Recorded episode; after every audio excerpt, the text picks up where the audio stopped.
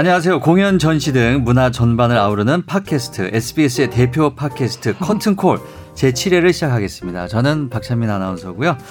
자, 오늘도 어김없이 나와주셨습니다. 네, 안녕하세요. 김수현 기자님. 네.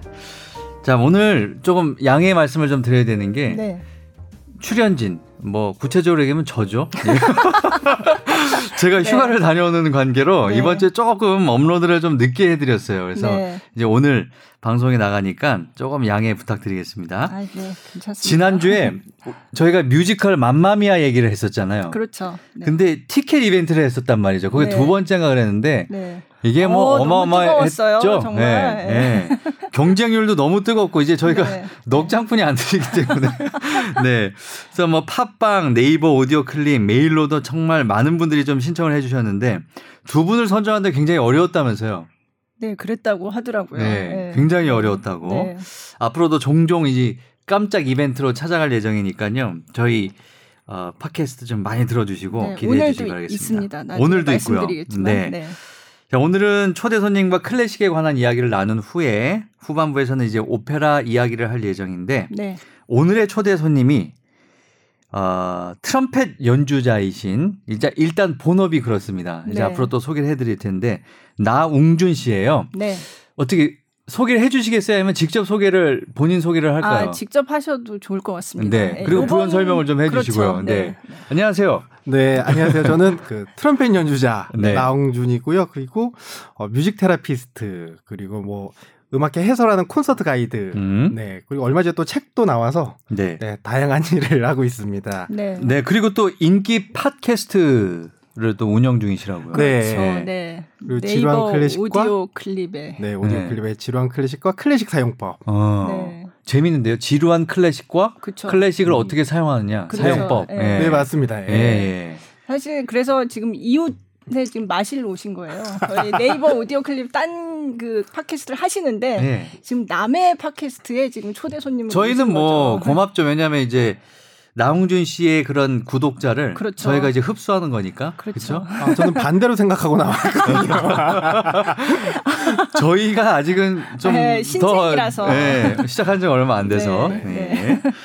자, 근데 하고 계신 일이 굉장히 많으세요. 그러네요. 지금 잠깐 들었는데도 트럼펫 연주자, 뮤직 테라피스트, 콘서트 가이드, 책 저자의 인기 팟캐스트 운영자. 벌써 5개예요. 어떻게 이런 많은 일을 하시는지 저도 궁금하더라고요. 일단 그 악기 실력이 뛰어나지 못하면요. 다른 그 무기를 가지려 노력을 하다 보면 다양하게 이게 저만의 무기가 될 수가 있습니다. 악기도 그렇고 이거 뭐라고 해야 될지 모르겠네요. 네. 아니 그러면은 일단 5개 일을 하시기 때문에 수입은 괜찮으신가요? 또 그렇지는 않아요. 어떤 질문이 계속 나오고 있습니다. 원래 그 부수입들이 그렇게 짭짤하지가 않으면 이게 수입 뭉쳐도 별로 그렇습니다. 어쨌든 근데 미래에 뭐 많은 수입을 또 기대할 수 있기 때문에 열심히 하고 계신 걸로 생각이 들고요. 그럼 이제 하나씩 좀 이야기를 해볼게요. 일단은 본업은 트럼펫 연주자시잖아요. 처음에 시작하게 된 계기? 잘 모르겠는데 그 학교에 오케스트라 이제 요즘 방과후 학교면 학교 오케스트라들이 있잖아요. 학교 동아리. 아, 그럼 동아리로 시작을 하신 거예요? 그때 그걸 하고 싶었는데 그 악기 중에 트럼펫에 꽂혔어요. 왜 그런지 아직 기억은 안 나는데 하여튼 굉장히 트럼펫이 멋져 보여서 하다가 아, 내가 이 트럼펫 연주자 전공을 하고 싶다. 그건 언제 그런 생각이 드셨어요? 중학교 3학년 때? 그러면 시작은 그 초등학교 방과후 활동에서 초등학교 때 시작을 하신 거고. 그냥 악기 부는 게 재밌었던 것 같아요. 그렇게 하다가 이 트럼펫 전공을 하고 싶다. 그래서 부모님께 끈질긴 설득 끝에 전공을 해서 대학교로 가게 됐죠. 부모님이 반대하셨나요? 끈질긴 설득이라고 하시니까. 왜 반대를 하셨을까요? 뭐 먹고 살래? 아니 그러면 우리 저기 나웅준 씨는 지금 이제 몇 년생이신 거죠, 그러면? 저는 82년생이에요. 82년생. 아니, 근데 그때만 해도 제가 이제 93학번인데 그때만 해도 이제 박찬호 선수가 나오기 전까지는 운동선수나 이렇게 그런 예체능계에 대해서 부모님들이 좀 반대를 많이 하셨어요. 저도 테니스 선수가 꿈이었거든요. 근데 이제 중학교 때 부모님이 반대해서 못했거든요. 네. 근데 82년생이시면 그때는 그래도 조금 부모님들이 조금 하시게 할 그럴 세대인 것 같은데. 아, 그때도 근데 분위기 자체가 네. 왠지 네, 음악 소수의 네. 그리고 제가 네, 바이올린이나 네. 이런 우리가 클래식하면 떠오르는 악기가 아니었잖아요. 아, 좀 많이 사람들이 네. 접하는. 네. 그렇죠. 그리고 트럼펫이라 그러니까 왠지 그때까지만 해도 저희 부모님 세대들은 생소하시니까 뭐 딴따라 약간 네. 이런 그런 아, 선입견이 네네. 근본악기에 네. 있었던 시대예요. 그럼 집안에 음악을 하셨던 분은 안 계세요? 아, 저희 아버지가 하셨었죠. 사실은. 아, 그래요? 네. 그러니까 아버지가 무슨 베이스 기타를 옛날에 밤무대에서 오랫동안 하셨어요. 근데 그러다가 노래방 기계가 들어오면서 그때 네. 밤무대들이 다 무너졌거든요. 맞아요. 노래방 기계로 네. 배치되면서 네. 그러면서 저희 집이 좀 어려워서 네. 어머니 기억에는 아, 이 아들 자식까지 네. 그리고 또 트럼펫이 클래식보다 약간 그쪽 이미지가 강하잖아요. 그런가요? 트럼펫이? 네. 색소폰은 좀 그런데 네. 트럼펫은 그래도 클래식 아닌가요? 네. 클래식? 그건 요즘 클래식 이미지가 많이 많이 있잖아요. 네. 그래서 처음부터는 아예 이제 결사반대셨는데 네.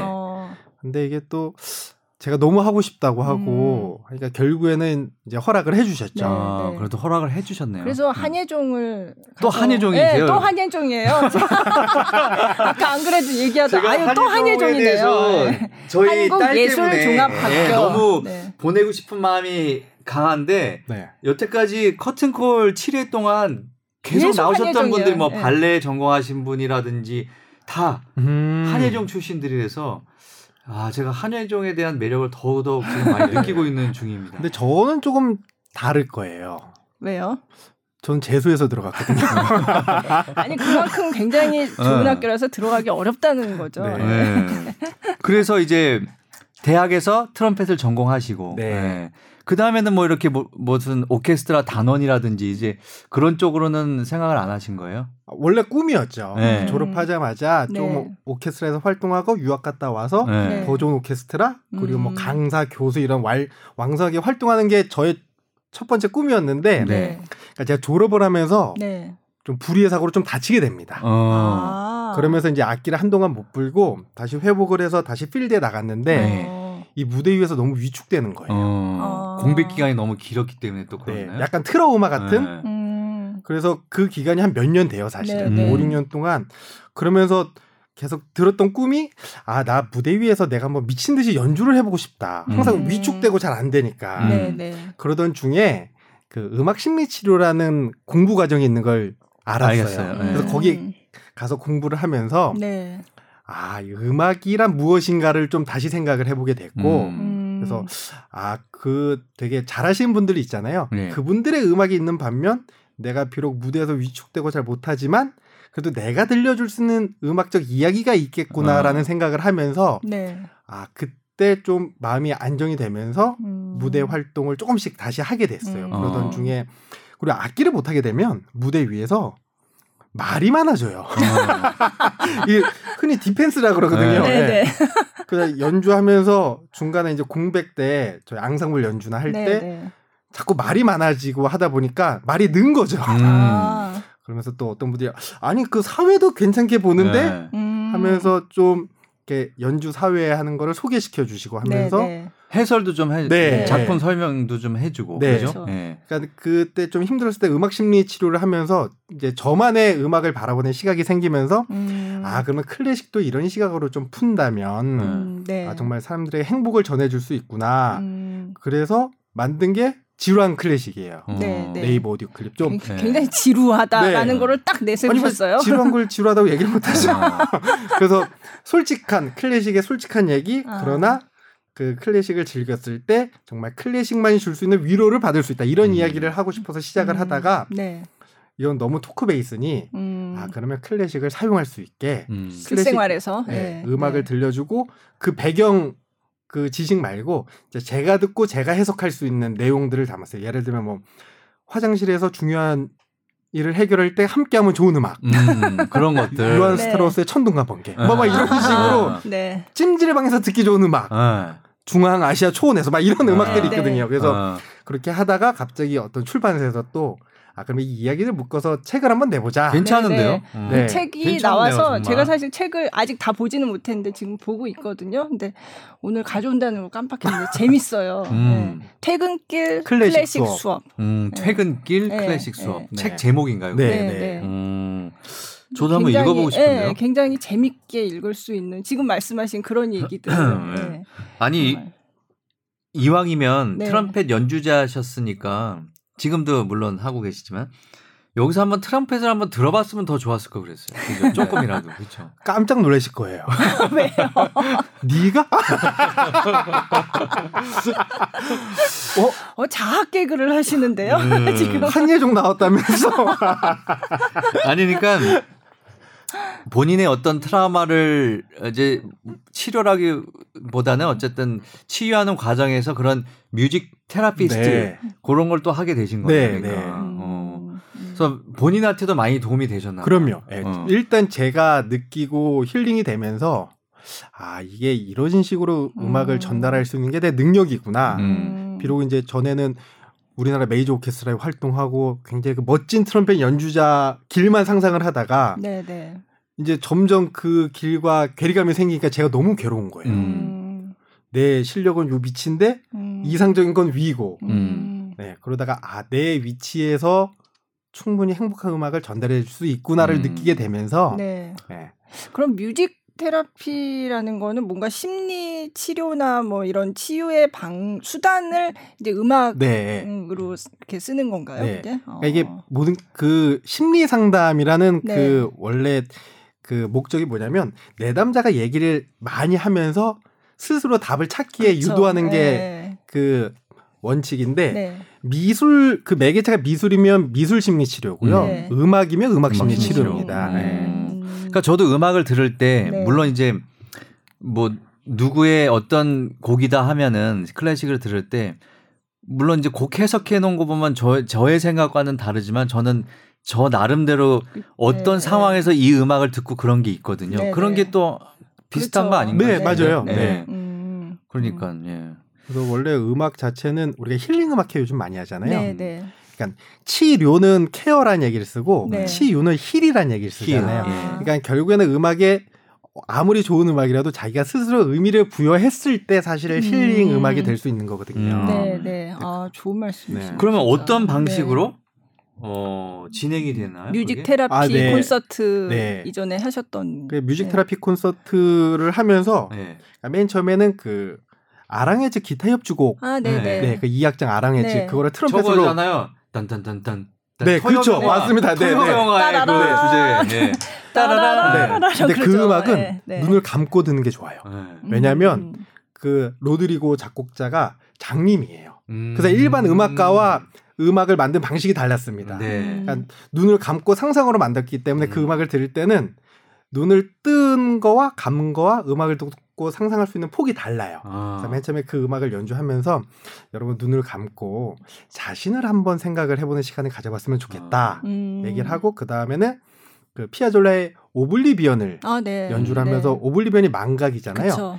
근데 가장 조그만 뜻을 찾다 보면 무의식이라는 뜻을 갖고 있어요. 그러니까 우리가 심리적으로 불안은 사실 무의식에서 오는 거거든요. 그래서 이번에는 오블리비언을 제가 연주하면서 그러면 여러분의 무의식은 뭐가 있을지 그리고 나서 한 번 더 연주를 합니다. 그때 효과 타악기들을 나눠주면서 즉흥 연주를 한번 해보자고 해요. 관객들이 직접 그 뭐 캐스터네츠 뭐 이런 거 뭐 오션드럼 막 연주를 하면서 저는 한 번 더 연주를 하고 그러면서 그 여러분 그 보기 싫고 되게 숨겨놓고 싶었던 그런 무의식 그거를 말하지 마시고 이걸로, 악기에 담아서 한번 표출하시고 저랑 같이 즉흥 연주를 한번 해보자.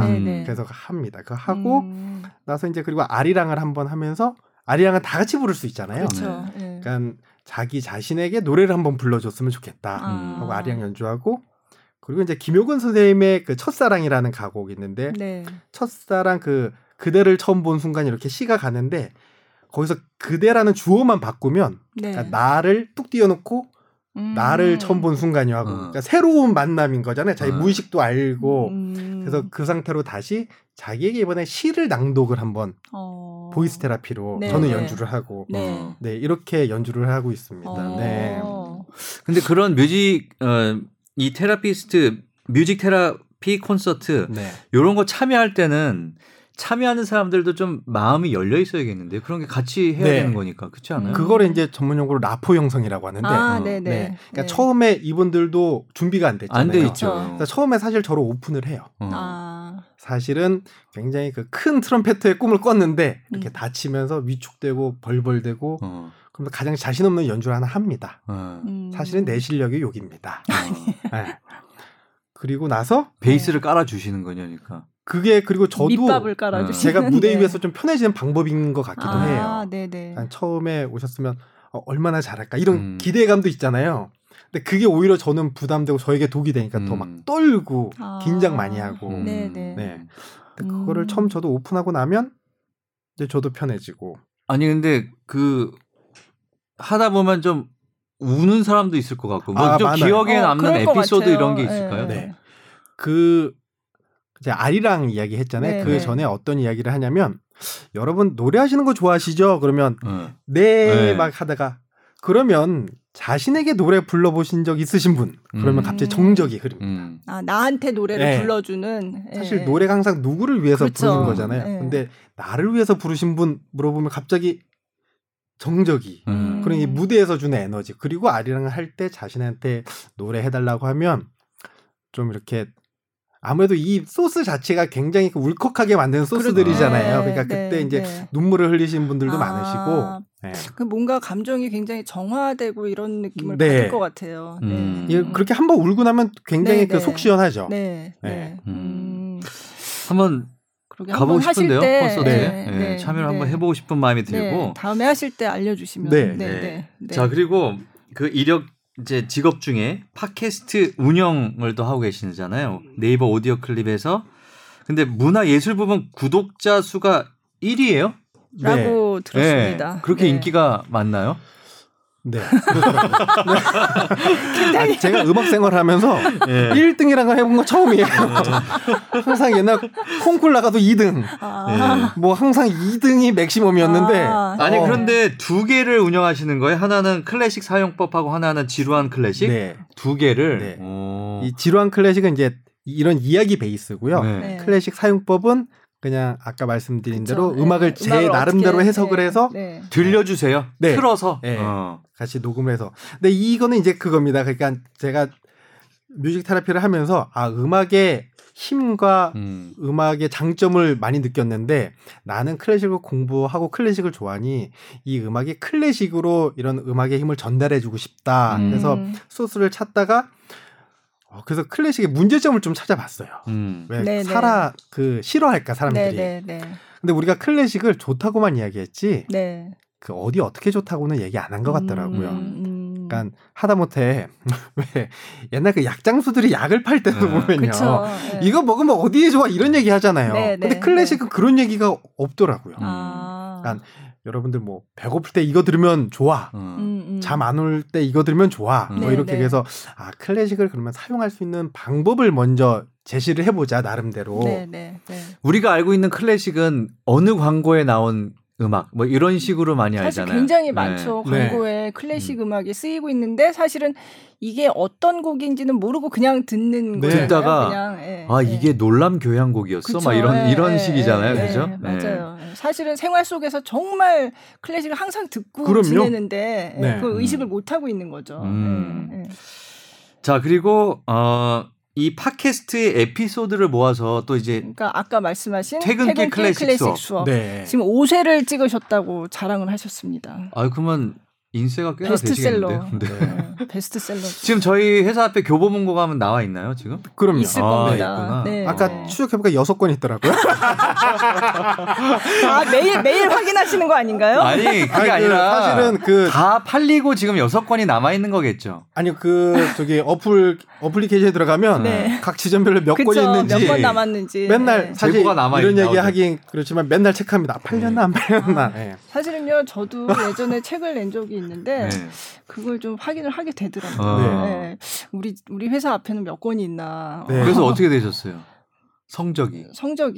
아니, 뭐 그냥 5세까지는 아니에요. 5세까지는 아니고. 저도 그 천운이 닿는지 뭔가 아니 근데 퇴근길 클래식 수업이라는 저기 뭐야 제목만 봐도 저는 사고 싶은 생각이 그러니까요. 좀 드는데요. 네. 네. 제목을 잘 지으신 것 같아요. 잘 지으셨어요. 전 반대했거든요. 아 그래요? 아니 우리가 뭘로... 유튜브 할 때도 내용보다 더 중요한 게 썸네일이잖아요. 맞아요. 그러니까 썸네일. 이게 제목을 잘 지으신 것 같아요. 저는 처음부터 사실 지루한 클래식을 밀고 싶었어요. 근데 이게 출판업계에서는 또 시각이 다르잖아요. 그렇죠. 네. 그래서 자꾸 편집자분이 회피하시더라고요. 아 이제 저희 제목을 정해야 되는데 네. 추천해 주세요. 그러면 네, 지루한 클래식이요. 그러면 아마 아직 급한 건 아니니 천천히 자꾸 이렇게 말을 돌리시더니 네. 결국에는 투표한다고 하시더라고요. 그래서 이제 퇴근길 클래식 수업이 됐어요. 네. 아니 좋은 것 같아요. 네. 네, 근데 저도 나오고 나니까 좋더라고요. 네, 네. 아니 그러면 거기 주로 어떤 내용들이 담겨져 있나요? 책에는. 그러니까 아까 말씀하신 네. 뭐 우리 일상에서 클래식을 어떻게 쓰고 있는가로 시작을 네. 해서 이제 두 번째는 그러면 이 클래식이 어떻게 성장해왔는가, 네, 우리 인간과학의 어떤 일에 의해서, 그리고 세 번째는 악기 이야기들을 좀 펼쳐봤습니다. 그리고 네 번째는 이제 진짜 우리가 이렇게 클래식을 알아봤으니 그러면 사용하는 방법을 알아보자. 그래서 마지막은 클래식 사용법 이렇게 네 단락으로 구성을 했어요. 그러니까 마지막에 아까 말씀하신 뭐 화장실에서 들으면 그렇죠. 좋은 음악 뭐 이런 것들. 네. 근데 저는 아직 다 보진 않았는데 거기 클래식의 이제 어떤 음악 용어 같은 거를 가지고. 탄다. 우리가 지금 클래식을 타고 있다라고 하신 부분이 되게 재밌었어요. 네, 맞습니다. 그래서 뭘 탄다는 거지? 이러고 봤더니 이제 자동차예요. 자동차. 네. 소나타. 네. 네. 그 음악 형식 중에 소나타가 있죠. 근데 네. 실제로 우리가 아는 자동차 브랜드도 거기에서 따온 이름입니다. 네, 맞아요. 소나타. 네. 그리고 포르테. 네, 포르테. 네. 그다음 프레스토. 뭐 그렇죠. 이런. 그렇죠. 근데 네. 요즘 친구들은 프레스토 몰라요. 그렇죠. 옛날 차라서. 네. 네. 단종됐으니까 네, 지금. 그쵸, 그래서 네. 그렇게 따져본다면 아마 우리나라 국민은 한 번씩 클래식을 다 타보신 거예요. 그렇죠. 소유하고 계신 분도 계실걸요. 그렇죠. 네. 네. 그러니까 그런 식으로 처음에 일상 속의 클래식을 접근을 좀 해봤습니다. 네. 재밌더라고요. 그럼 이거는 뭐 어떤 독자층을 염두에 뒀다기보다는 전체? 전 연령? 어떤 독자층을 염두에 두신 건가요? 이게? 클래식을 조금 알고 싶은데 네. 좀 어떻게 시작을 하셔야 될지 모르시는 네. 분들을 위한 네, 네. 그런 사실 애호가분들이 보시면 그 반론도 많으실 거예요. 네. 요 책도 요런 거 이제 좀 저도 이제 지금 사고 싶은데 요런 거 한번 저 이벤트로 해가지고 나눠드리는 요런 것도 괜찮은데 책 안 가져오셨죠? 네. 책은 또 출판사 소관이라서 사실 작가가 작가라고 책이 많은 게 아닙니다. 다 삽니다. 저는 제가 사서 드리죠. 그러니까 저도 내봐서 아는데요. 네. 다 삽니다. 작가도. 네네네. 저도 꽤 샀어요. 네. 네. 제가 제일 많이 사고 그냥 제가 내고 이거 사면은 이 중에 인세가 조금 돌아오겠구나 네. 이렇게 생각하면서 사죠. 우리 나웅준 씨 좀 도와드릴 겸 우리 지금 듣고 네네. 계신 우리 청취자분들 퇴근길 클래식 수업이라는 책이에요. 요거 들으시고 이제 서점점 가셔가지고 네. 한 권씩 좀 구입을 좀 해주시면 고맙겠는데요. 지금 표정이 아주 펴지시는데요. 감사합니다. 생각지 않은 정말 네. 이 책 얘기까지 네. 이렇게 자 그렇게 네. 해주시면 고맙겠고요. 네. 자 이제 8월 24일 날 네. 이제 얼마 안 남았어요. 이번 그렇죠. 달인데 네. 예술의 전당 콘서트홀에서 재미있는 아주 콘서트가 열릴 예정이라고 해요. 네, 네. 2019 청소년을 위한 클래식 사용법 콘서트. 네, 네. 그렇죠. 네. 뭐 이게 지금 저기 뭐야 팟캐스트도 이걸 하고 계시니까 네, 클래식 그렇죠. 사용법. 네, 네. 이게 어떤 공연인가요? 그러니까 이 클래식 사용법 제가 팟캐스트 하는 거를 네. 콘서트 홀로 아예 무대로 올려봤습니다. 네. 그래서 직접 그 음원으로만 듣던 거를 현장에서 한번 들을 때 느낌은 어떻게 다른지. 네, 네. 네. 그래서 그거를 준비를 했고 사실 이 청소년들을 위한 음악회가 8월에 많이 열리잖아요. 그렇죠. 근데 자칫 클래식 사용법만 알려드리면 지루할 것 같아서 일부에는 약간 모두 다 택하는 그 동물의 사육제를 좀 준비를 해봤습니다. 네, 생상의 네. 동물의 사육제. 네. 근데 이 동물의 사육제가 사실은 굉장히 그 재밌는 비하인드 스토리가 있거든요. 네, 이때가 네. 이제 생상이 네. 그 한창 유명세를 탈 때였어요. 네. 그러던 중에 이제 어떤 사람이 동물 사육제하는데 음악 좀 작곡해달라. 네. 그래서 대충 만들었다고 해요. 막 다른 음악들 차용하고 그래서 들었는데 이 사람은 너무 좋은 거예요. 그래서 이거 출판하자. 근데 이제 생상은 자기가 이렇게 차용했던 것들이 밝혀지면 저작권을 침해한 게 밝혀지면 네, 그게 혹시 자기 명성이 누가 될까 봐 굉장히 반대를 했어요. 안 된다. 근데 그중에 우리가 백조라고 하는 네, 그 네, 백조는 네. 그것만 출판해라. 네. 그래서 사실 그 나머지 음악들을 들어보면 이거 다 어디서 들어봤는데 하는 그런 모티브 멜로디들이 굉장히 많습니다. 백조만 출판을 했나요? 네. 그리고 이제 그 뒤에 사후에 이제 다 같이 출판이 됐다고 해요. 네. 생상도 그랬군요. 여기저기서 차용을 하고 좀 그랬었나 보네. 생각을 해보면 그러니까 거절하기 애매했을 것 같아요. 너 이제 떴다고 그래? 막 이런 얘기 듣기도 싫었을 거고 사실. 근데 바쁘고. 그렇죠. 근데 백조는 정말 좋잖아요. 그거 발레 하는 사람들이 거기 맞춰가지고 안무한 그런 작품도 내놓고 해가지고 뭐 백조도 그렇고 굉장히 다양하잖아요. 분위기니까 이게 굉장히 그런 거 좀 많이 그러면 그때 설명을 다 하면서 이제 연주를 하게 되는 건가요? 연주에서도? 그런 설명보다는 그 원래 이제 스토리는 없는데요. 그 프랑스 어떤 분이 그 각 곡 전에 설명을 넣었다고 그래요. 나레이션을. 그래서 다른 이제 이수민 선생님이라고 바이올린 하신 분이 계신데 그분이 이제 나레이션을 합니다. 아니 그러면 이제 2부는 클래식 사용법이고 그럼 몇 곡을 좀 한번 들어볼까요? 네. 일부에서 연주하는 동물의 사육제 중에서 몇 곡을 들어봤으면 좋겠네요. 저는 피아니스트 랑 거북이. 근데 동물의 사육제인데 피아니스트가 나오는 게 저는 좀 웃기다고 생각했어요. 옛날부터. 근데 연주도 굉장히 웃깁니다. 그러니까 피아니스트를 동물 거북이랑 동급으로 놓은 거잖아요. 네, 그 굉장히 못하는데 잘난 척하는 그런 연주자를 풍자한 거라고 해요. 그래서 실제로 굉장히 그 쉬운 패세지고 단순한데 일부러 막 엉망으로 칩니다. 그게 핵심이에요. 만약에 그렇게 치고 레슨 받아 들어가면 혼나죠. 그렇죠. 네. 그러면 이제 나웅준 씨한테 뮤직 테라피 한번 받아야죠. 그렇죠. 이제 트라우마가 생겨서 위축되면 저한테 한번 오셔야죠. 자, 그러면 생상의 동물의 사육제 거북과 피아니스트 한번 듣고 오겠습니다.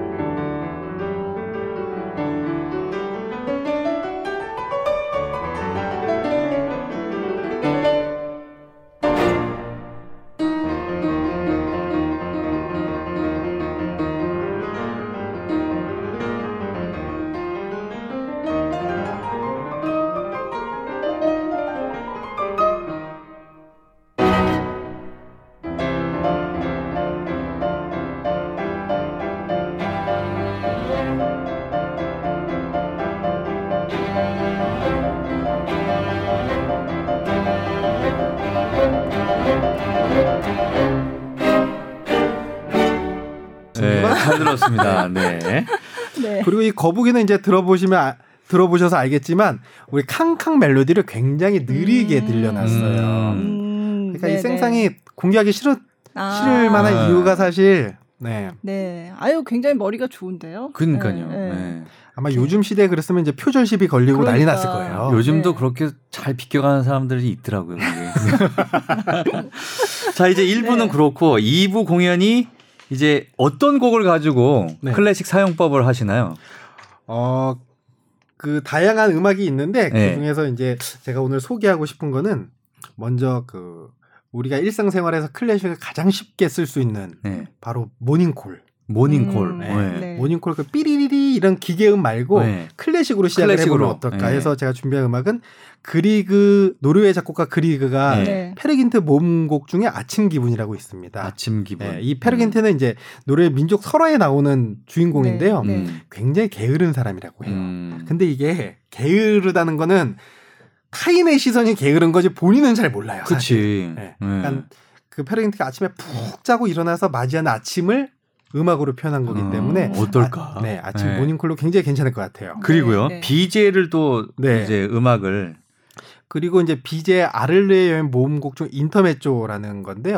사실 인터메조는 그 간주곡을 뜻합니다. 그러니까 오페라에서 1막 2막 사이 그 막간을 근데 음악으로 한 간주곡도 건데. 유명한 것들이 굉장히 많잖아요. 근데 제가 이거를 설명하고 싶은 거는 바로 이 솔로가 색소폰이 솔로를 합니다. 근데 이 색소폰이 사실은 클래식 악기예요. 그리고 이 색소폰은 굉장히 완벽을 추구해서 만든 악기입니다.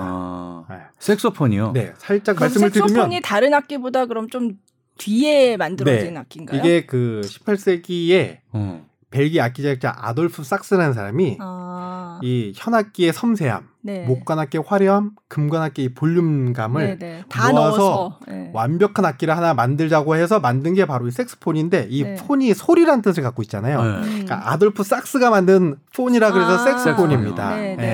그래서 근데 이 만들고 나니까 너무 완벽한 거예요. 그러니까 오케스트라에 들어가면 오케스트라 악기들은 사실 굉장히 서로의 단점을 보완해주면서 같이 앙상블이 이루어지는 그런 모습인데 색소폰이 들어가니까 너무 튀는 거예요. 완벽해서. 그래서 주로 멜로디를 하는데 이 음악에서는 이 색소폰이 멜로디를 합니다. 그래서 클래식 색소폰 소리는 이런 거다. 한번 들려드리고 싶었어요. 그렇네요. 색소폰 하면 저희가 클래식 악기라고 생각을 전혀 못 하거든요. 그렇죠. 왜냐하면 이제 저희가 보는 거는 이제 어디 이제 그냥 취미로 하시거나 그렇죠, 저는 이게 일단 교향악단에서 색소폰 연주를 들어본 적이 없거든요. 저는 그렇죠. 그러신 분들 많으실 거예요. 아돌프 삭스가 만든 소리 이래가지고 색소폰이다.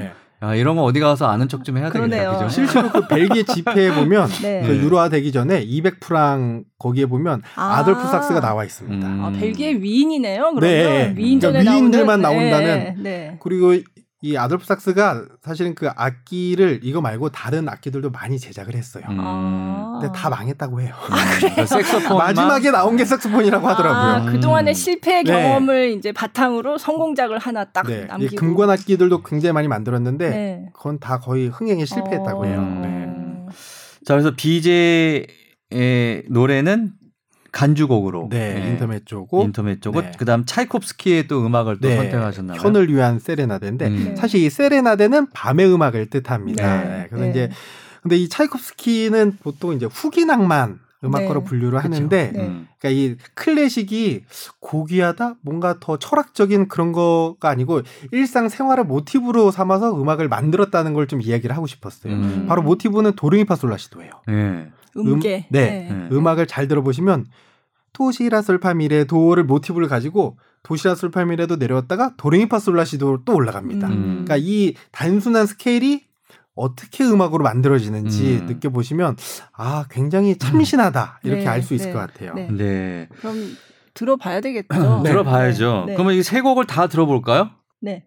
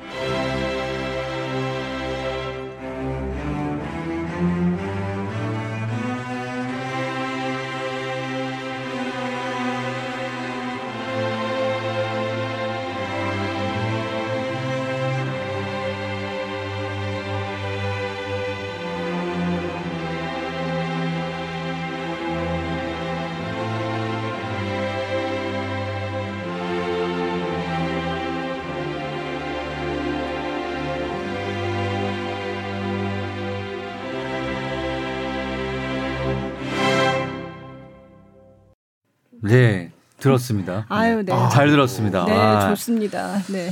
아니, 정말 이런 곡을 이제 다 그 공연에서 연주를 직접 이제 하게 되는 네. 거죠. 아, 네. 실제로 네. 네, 연주를 네. 합니다.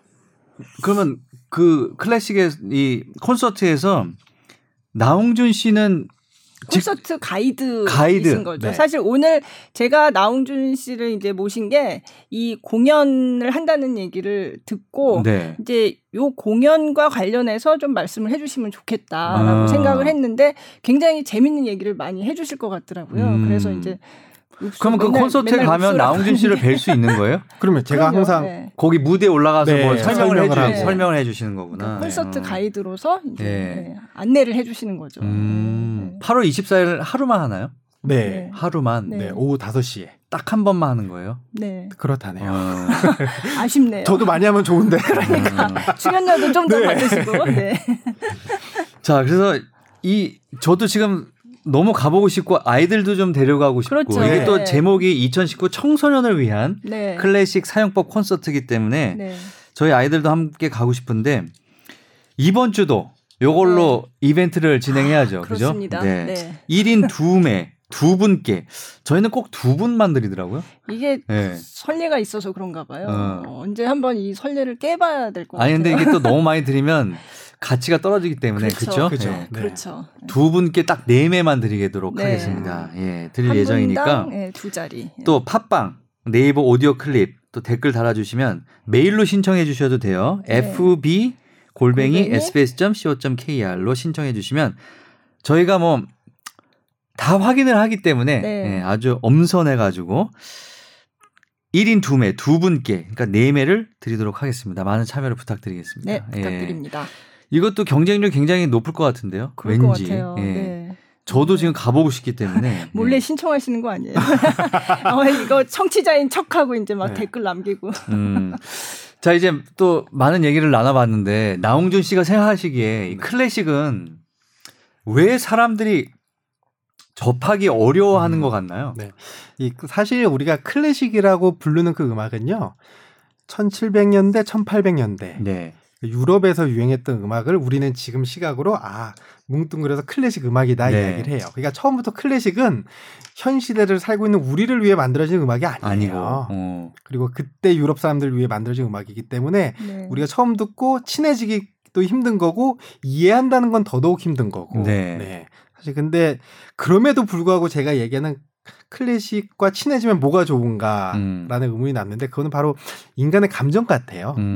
왜 그 시대에 살았던 사람들과 지금 현재와 안 변한 건 우리 인간의 감정이라고 볼 수 있는데 그러니까 이 클래식은 몇백 년 동안 우리 인간의 감정을 행복하게 해주고 위로해주기 위한 음악이기 때문에 다른 장르의 음악들보다 데이터베이스가 더 많고 그리고 옵션들이 더 많습니다. 그쵸. 그래서 네. 저는 이제 항상 클래식 이야기할 때 클래식이 우월하다는 이야기가 아니고 네. 우리 핸드폰 보면 안 쓰는 어플인데 꼭 필요한 어플이 하나 있잖아요. 뭐 계산기 이런 거. 네. 맨날은 안 쓰더라도 언젠가는. 그렇죠. 없으면 아쉽죠. 네. 그러니까 네. 클래식도 그 청취자분들 음악 목록에 그냥 갖고 계시다가 네. 팝송 뭐 좋아하시는 가요 들으시다가 뭔가 아쉬운데 할 때 이 클래식을 꺼내시면 그 순간 충분한 대안이 되실 수 있을 겁니다. 네. 그러기 위해서는 클래식 공연을 한 번씩은 가보셔야 그게 좀 더 와닿거든요. 네, 네, 맞아요. 그러기 위해서는 2019 청소년을 위한 클래식 사용법 콘서트를 한번 가보시면 이런 종류의 공연들이 네. 굉장히 초심자들한테는 아주 좋은 공연인 것 같아요. 네. 네. 한 번씩 가보시면 좋을 것 같습니다. 네. 자, 나웅준 씨하고 이제 클래식에 대해서 얘기를 해봤고요. 계속 함께 해주시고요. 네. 네. 여름방학을 맞아서 가족과 함께 즐길 수 있는 이제 여름방학도 얼마 안 남았어요. 네. 네, 끝나기 오페라 전에. 공연을 좀 김수현 기자님이 소개를 해주신다고요. 네. 사실은 이것도 앞에서 말씀하신 이 대화 나눈 이런 맥락에서 벗어나지 않는데요. 이 오페라 하면은 특히나 이건 어렵구나 이렇게 생각하시는 분들이 많은데 이거는 좀 쉽게 접할 수 있도록 만들어진 이제 가족 오페라라는 이제 그런 타이틀을 달고 나온 거예요. 그래서 예술의 전당 에서 제작한 가족 오페라 투란도트가 있고요. 가족으로 투란도시 워낙 유명한 그렇죠. 오페라이기 때문에. 네, 네. 그래서 아까 저기 나웅준 씨 조금 일찍 오셔서 제가 이야기 나누고 했는데 아유 굉장히 얘기가 길어가지고 여기서 다 할 수 있을지 모르겠어요. 예. 투란도트 하면 사실 뭐 아마 이거는 아마 그 멜로디는 그 아리아 네순도르마 그렇죠. 네순도르마 빈체로 그렇죠. 하는 거예요. 네, 네순도르마 이렇게 시작하잖아요. 네. 근데 그거가 사실은 다 들어보셨을 거예요. 이거는 네. 그죠. CF에도 많이 나오니까. 그렇죠. 그러니까 이제 우리나라 제목으로는 이제 공주는 잠 못 이루고인데, 근데 사실 이게 아무도 잠들면 안 된다 이런 뜻이죠. 네. 사실은 이게 무슨 사랑 노래 같은데. 아까 이제 나웅준 씨가 재밌게 말씀을 해주셨는데 말씀하시면 좋을 것 같아요. 그러니까 그 왜 공주가 잠 못 이루고 하고 멜로디가 이쁘면 사람들은 아 사랑을 기다리라 잠 못 이루는 줄 아는데 이게 저거 아니에요? 무슨 퀴즈를 내일 맞춰야 되는데 지금 아니면 죽잖아요. 네. 그렇죠. 근데 그게 공주는 지금 열받아서 잠을 못 자는 거예요. 그렇죠. 아. 네. 그러니까 그 왕자의 이름을 알아내야 되는데 몰라서 아무도 잠자지 말하거든요. 그리고 그 왕자가 그 모습을 보면서 부르는 게 공주는 잠 못 이루고 있습니다. 네. 사랑 때문에 그게 아니고 지금 열받아가지고 그렇죠. 지금 네, 잠을 못 자는 겁니다. 이게 사실은 제가 가족 오페라를 만드는데 보통 가족 오페라는 그동안에 마술피리, 모차르트의 마술피리를 많이 했었어요. 그게 좀 이제 동화적인 이런 얘기 같기도 하고 사실 이제 들여다보면 꼭 그렇지만도 않지만 어쨌든 약간 동심의 세계로 돌아가는 듯한 그런 장면들도 이렇게 연출하기가 쉽고 해서 그래서 이제 모차르트의 마술피리를 많이 했었는데 요번에는 이제 투란도트를 한다고 해서 이게 이제 일단은 선율이나 이런 건 굉장히 친숙해요. 그래서 이제 가깝게 느끼기에 좋은 그런 음악이고 푸치니 오페라인데 사실 이게 푸치니의 마지막 오페라고 사실은 미완성 오페라예요. 네. 끝까지 작곡을 다 못하고 이제 죽고 이제 제자가 이어가지고 마지막 완성을 한 거를 지금 주로 하고 있는데 사실 요즘은 예전에는 안 그랬는데 요즘 들어서 투란도트를 공연할 때 보면 이 공연 단체에서 이 기획자가 이제 홍보 문구가 한국인이 가장 사랑하는 오페라라고 붙여요. 그래요? 네. 근데 이게 어디서 나온 말인지는 사실은 모르겠어요. 모르겠는데 굉장히 많이 공연되고 있는 것만은 맞아요. 이게 왜 한국인이 가장 사랑하나 뭐 좀 궁금하긴 한데 제가 기억하는 거는 투란도트 하면 저는 떠오르는 게 2003년에 상암동 그 장애모 감독이 그렇죠. 했던 연출했던 그때 운동장 오페라라고 그때 불렀는데 그때 운동장 오페라 한국에서 운동장 오페라의 효시 같은 작품인 거예요. 예, 굉장히 그때 서울 했죠. 상암 월드컵 경기장에서 했죠. 그때 했었죠. 그래서 장애모 감독이 연출한 걸로 아주 대규모로 했는데 이게 성공을 했어요. 그때 굉장히 이게 과연 오페라를 그 운동 그러니까 체육하는 그 스포츠하는 경기장에서 한다는 게 과연 이게 될까 뭐 이랬는데 그때 굉장히 화제가 됐었고 뭔가 이거는 가야지만 될 것 같은 좀 그런 어떤 그런 분위기가 만들어져서 이거는 굉장히 성공을 했거든요. 그래서 그러고 나서부터 운동장 오페라가 마구 이제 붐을 이뤄가지고 그 같은 해 제가 기억하는데 아이다가 그때는 아마 잠실 주경기장이었을 거예요. 거기서 했었는데 그때 막 코끼리 뭐 이런 진짜 그 동물들이 나왔대요. 저는 그거는 가보지는 못했는데 근데 그때 막 동물들이 나오면서 막 그 배설물 막 이런 막에서 냄새도 나고 진짜 동물들이 막 왔으니까 그래서 이거는 뭐 꼭 동물들이 배설물 때문에 냄새가 나서 실패를 했는지는 모르겠지만 어쨌든 이 공연은 사실 흥행적으로도 굉장히 안 좋았고 그래서 별로 이렇게 좋은 평가를 받지는 못했어요. 근데 어쨌든 간에 이 약간 오페라가 대규모 이벤트로서 어떤 흥행의 이런 흥행을 하려는 어떤 대규모 이벤트로 이제 처음으로 우리나라에서 각인되기 시작한 게 투란도트였어요. 그래서, 네. 네, 그래서 제가 이제 투란도트 하면 그 생각이 나고 사실은 이게 아까 이제 공주가 잠을 못 잔다고 하는데 이게 왜 이게 가족 오페라일까 생각을 해보면 이게 수수께끼를 푸는 그쵸. 얘기거든요. 사실은. 그래서 뭐 다 아시겠지만 그래서 이게 왜 중국이 배경이고 그리고 투란도트는 그 중국의 공주의 이름인 거고요. 그리고 이 이제 몰락한 나라의 왕자가 이 공주한테 구원을 하는 거잖아요. 근데 구원을 하려면 이제 세 개의 수수께끼를 이 공주가 내는 수수께끼를 맞춰야 되는데 사실은 이 수수께끼를 못 맞추면 죽는 거예요. 공주가 되게 성질이 굉장히 이상한 거죠. 네. 사실 이상하죠. 이상하죠. 실수에 좀 부리죠. 네. 네. 근데 이제 이유가 나오기는 해요. 거기 보면 예전에 굉장히 그 선조 중에 네. 이제 그 집안의 선조 중에 그 거기서도 공주였는지 그런데 굉장히 억울하게 죽음을 당했다 남자한테. 그래서 이 사람은 이를테면 남자는 싫어인 거죠. 근데 이제 황제가 자꾸 결혼을 하라고 하니까 나는 이 수수께끼를 맞추는 사람이어야지만 결혼을 하겠다고 그렇게 하는데 그동안 왔던 사람들이 다 틀려가지고 이제 다 죽은 거죠. 맨날 그래서 처형을 하고. 그러니까 사실 그런 생각을 하면 이게 애들이 보기에 아이들이 보기에 이게 맞는 건가 이런 생각이 조금 들기도 해요. 예, 근데 제가 느끼기에는 이게 이제 약간 가족 오페라라고 하면서 이 수수께끼를 푸는 과정 그리고 이제 예쁜 공주를 이제 잘생긴 왕자가 이제 어떤 어려움도 굴하지 않고 이렇게 해서 이제 수수께끼를 풀고 이제 그 사랑이 이제 이루어지는 과정을 이제 좀 아이들도 이해하기 쉽게 그렇게 풀어내면은 또 뭐 가족들이 같이 볼만할 수도 네. 있지 않을까 네. 그런 생각이 들고요. 아니 근데 청소년을 네. 위해서 이게 오페라 초심자하고 청소년을 위해서 재탄생을 했다고 지금. 그러니까 연출이나 이런 측면에서 이제 그런 거를 고려를 해서 그렇게 했다는 거죠. 스토리를 어떻게 미화시킬지 그게 되게 궁금하긴 해요. 이게 아직 공연을 시작을 하지는 않아서 근데. 뭐 굉장히 미리 이 프리뷰 공연을 보고 온 사람들 얘기로는 잘 나왔다고 해요. 예, 예. 그래서 아마도 그 친숙한 그런 노래들 이런 거를 듣는 것만 해도 사실은 굉장히 좋은 작품이니까. 예, 그 이게 8월 8일부터 18일까지 네. CJ 토월극장에서 이제 하니까. 그렇죠. 네네. 가족들이 이제 방학 얼마 안 남았으니까 네, 가족들이 네. 함께 가시면 좋을 것 같고 네. 다음 오페라는 이제 또 너무나 친숙한 라보엠이에요. 그대의 네. 찬손. 네. 네. 네. 자 라보엠, 네. 투란도트에 이어서 너무나 네. 유명한 라보엠인데 네. 이건 정말 주옥 같은 오페라 아리아가 그렇죠. 너무 많잖아요. 너무 많죠. 네. 네.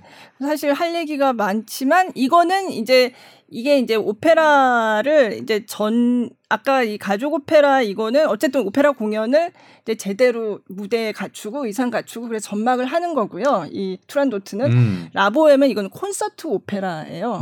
그래서 콘서트 형식으로 아리아만 들려주는 거예요. 그러니까 주요한 음악은 다 들려주지만 네. 이렇게 그 실제로 오페라 하듯이 그렇게 무대를 갖추고 하는 건 아닌 거죠. 네. 콘서트 형식으로 이제 가수들, 그 오페라 가수들이 나오고 그러니까 오케스트라가 이제 전면에 보이는 거죠. 네. 네, 네. 지휘자 금난세 친절한 해설인데 네. 나웅준의 친절한 해설로 해도 괜찮을 것 같은데. 지휘자 금난세 지휘자는 지휘만 하시고 어때요? 감사합니다. 조금 더 재밌을 것 같은데.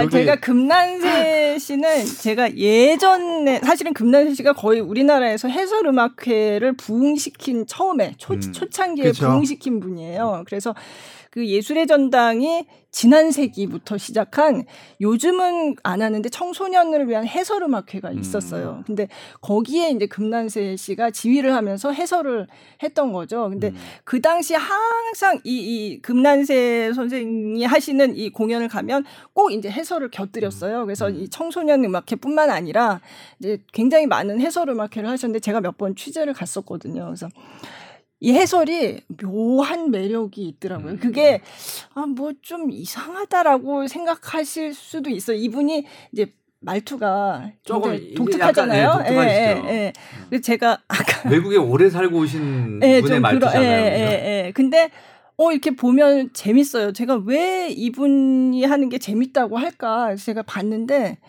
아까 오기 전에 그 얘기하면서 한참 웃었는데 이분이 주로 하시는 그 멘트가 있어요. 이거는 이제 이 라보엠하고는 상관이 없지만 그때 했던 곡 중에 하이든의 현악사 중주 종달새를 하면서 이제 설명을 하시는 거예요. 여러분 저는 종달새를 참 좋아한답니다. 네. 저는 금난새랍니다. 이러시는 거예요. 그래가지고 금난새. 그래서 이게 뭐지? 그러니까 저도 새라는 거죠. 네. 그러니까 종달새와 금난새. 근데 그 독특한 어투로 그렇게 웃지도 않으시고 그렇게 말씀하시는데 너무 웃겼어요. 저는 봤을 때 진짜. 그러니까 어떻게 보면 아, 너 뭐야 뭐 썰렁하잖아 이렇게 생각할 수도 있는데 이분의 그 독특한 그 어떤 어조와 이런 말투와 이게 어울리니까 너무 재밌는 거예요. 근데 이거를 제가 한 20년 전에 이 멘트를 들었는데 이분이 종달새를 연주하는 데 가면 항상 그거를 아직도 쓰고 계시더라고요. 저는 새로운 멘트를 아직 못 정하셨나 본데. 아 근데 조금 바뀌었어요. 네. 제가 최근에 그걸 다녀오는 어떤 분의 이제 소감을 제가 인터넷에서 봤는데 아 제가 새라서 종달새의 얘기를 잘 알아듣고 해석한다는 거예요. 새이기 때문에. 네네네. 그래서 그런 식으로 이제 조금 이제 변형을 하셨더라고요. 근데 어쨌든 해설에 좀 관록이 있으세요. 예, 그 스타일에 대해서는 예, 이분이 오래전부터 하셨으니까 어쨌든 예, 뭐 조금 좀 요즘 젊은 사람들이 보기에는 뭐지 하고 생각할 수도 있지 않을까. 이게 되게 굉장히 좀 취향에 따라서 다를 수도 있지만 굉장히 관록이 있으세요. 네. 그래서 이 라보엠도 좀 그런 해설을 들으면서 이렇게 감상을 하면 또 다른 재미가 있지 않을까 싶고요. 이건 또 국립오페라단에서 제작을 하니까 사실 성악가도 이제 나와서 아리아를 그렇죠. 불러야 될 거 아니에요. 예, 그렇죠. 예. 그래서 뭐 이것도 이제 정말 오페라를 전막 오페라를 뭐 어디 외국에 가서도 보고 뭐 나는 맨날 이 오페라 정말 너무 잘 알고 이런 분한테는 사실 이게 아유 뭐 재미없을 수도 있어요. 근데 오페라를 한번 내가 한번 느껴보고 싶다. 잘 모르는데. 근데 저도 그렇게뿐이 잘 몰라요. 전곡을 제대로 들어본 적이 없기 때문에. 아, 네. 네, 아리아 위주로 이렇게 하니까. 근데 저는 이제 오페라를 약간 그 다른 측면으로 접하는 것도 괜찮다고 생각해요. 네. 우리가 음악을 들을 때 요즘은 다 전자 장치를 통해서 듣게 돼 있거든요. 이어폰을 하거나 스피커나. 네, 네. 근데 이 클래식 공연은 그냥 그 자연의 소리를 100% 다 들을 수 있는 유일한 창구가 클래식 공연이라고 생각을 해요. 네. 그러면 그중에 오페라는 대규모의 인원이 나오잖아요. 그러니까 자연적으로 들을 수 있는 소리 중 가장 큰 공연이 오페라다. 그러니까 우리가 그 자연에서 주는 큰 소리를 한번 경험해보는 것도 하나의 좋은 경험이 되지 않을까. 네. 그러니까 그런 측면으로 가서 본다면 또 조금 내용이 지루하더라도 좀 참고 볼 수 있지 않을까. 사실 뭐 이거 라보엠은 사실 뮤지컬 좋아하시는 분들은 많이 아시는데 뮤지컬 렌트라는 공연이 있어요. 근데 굉장히 이제 브로드웨이에서 시작된 이제 뮤지컬인데 굉장히 좋아하는 분들이 많거든요. 그래서 영화로도 나오고. 근데 이게 사실은 현대의 라보엠 얘기예요. 뉴욕에서 살고 있는 예술가들의 얘기거든요. 그래서 굉장히 인물들도 비슷한 인물들이 나오고 그리고 거기서는 라보엠에서는 이제 결핵을 앓아서 미미가 이제 여주인공이 이렇게 죽는 걸로 나오는데 여기서도 여주인공 이름은 미미로 똑같아요. 그 렌트에서도. 근데 여기서는 이제 에이즈로 바뀌었어요. 이 결핵이. 예. 그래서 굉장히 라보엠이라는 게 뭐 예전에 이것도 이제 푸치니 오페라인데 이게 오래전의 얘기죠. 그렇지만 이게 계속해서 이제 사랑을 받고 이제 현대의 작곡가나 뭐 이런 예술가들한테도 영감을 줘서 계속 이게 좀 새롭게 이걸 바탕으로 한 작품들이 나오고 그러는 거거든요. 그래서 그게 어떤 클래식 고전이잖아요. 네. 그 고전의 힘이 아닐까 저는 그런 생각도 들고요. 아니 근데 뭐 이제 오페라가 길잖아요. 뭐 1막, 2막, 3막. 근데 어쨌든 사람들에게 다가가려면 이렇게 오페라 전곡 안에 주옥 같은 아리아들이 나와야 돼요. 뭐 라보엠마에도 뭐 내 이름은 미미, 그대의 찬손, 그리고 무제타스 월츠 이런 것들. 외투의 노래인가요? 그 친구가 맨 마지막에 외투 팔기 전에. 그러니까 그런 것들을 기다리면서라도 본단 말이죠. 그 노래를 들으려고 그냥 본단 말이죠. 사실 그 아리아가 꽃이죠. 사실은. 근데 요거는 어디서 하나요? 이것도 예술의 전당이고요. 이건 국립오페라단이 제작하는 걸로 8월 25일에 이것도 예술의 전당 콘서트홀 5시에. 아, 저희 거 다음 날이네요. 아, 그러네요. 아, 똑같은 장소에서 시간도 5시로 똑같네요. 주말 공연에. 그것도 한 번 하나요, 그러면 이거? 25일. 네. 그러니까 이것도 가족과 함께하는 금난세 오페라 이야기라는 부제가 붙었어요. 그러니까 이것도 역시 청소년이나 뭐 좀 오페라 초심자? 뭐 그런 8월 25일이면 솔직히 방학이 다 끝나요. 그래서 일요일이니까 괜찮네요. 아까 아까 그 네. 공연도 토요일이니까. 네. 네. 그리고 네. 그 주말 일요일 날 예술의 전당 꿀팁을 하나 알려드리면 네. 주차장에 주차 안 하셔도 됩니다. 그냥 길가에다 해도 남부순환로 네, 그 길가에 유턴 받아서 예술전당 방면 길가가 네. 다 무료예요. 무료예요. 일요일은. 아, 일요일은 괜찮습니까? 네, 공휴일 일요일은. 아 네. 몰랐어요. 저 네. 일요일에도 가서 주차장에 자리 없어가지고 뺑뺑 돌고 네. 한 적이 있는데 그 대로변에 대시면 돼요. 사람들이 아, 소심해가지고 누군가가 대나야 그 뒤에 네. 갖다 대는데 사실은 그렇죠. 네. 사실 그렇죠. 그런 꿀팁이 네. 진짜 아. 주차비 아낄 수 있겠는데요. 그렇죠. 네. 사실 예술의 전당이 그냥 놀러 가기도 좋아요. 좋아요. 네. 네. 꼭 공연을 보지 않더라도 그냥 가서 있으면 요즘 막 그 푸릇푸릇 네. 파란 정말 그 나무 굉장히 울창하고 제가 네. 지금의 이제 아내와 네.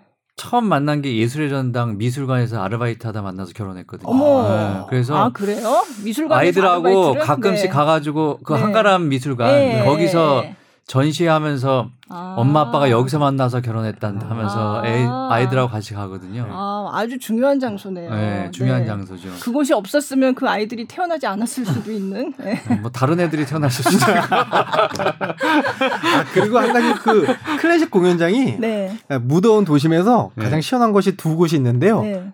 첫 번째 은행이고요. 은행. 그쵸. 두 번째는 클래식 공연장입니다. 네. 왜냐하면 이건 제 생각이긴 하지만. 그 악기들이 사실 고가의 악기들이잖아요. 그쵸. 그러니까 습도, 온도가 굉장히 신경 쓸 수밖에 없습니다. 네. 굉장히 쾌적해요. 네.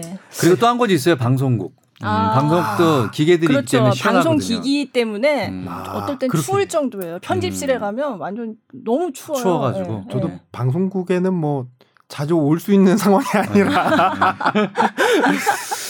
자, 시원하죠. 예. 네, 아주. 자, 오늘 나웅준 씨를 초대 손님으로 해가지고 뭐 공연 얘기도 하고 여러 가지 이야기를 해봤습니다. 네. 오늘 함께해 주셨는데요. 네. 어떠셨나요? 아, 저는 너무 재밌습니다. 이렇게 클래식 이야기를 학문적으로 말고 네. 인간적으로 좀 재밌게 얘기하고 네. 대화하는 걸 좋아해서. 아니 그 동안은 이런 경험들이 좀 방송이나 이런 거 좀 기회가 적었나요? 어땠나요? 기회가 없었죠. 없었어요. 네.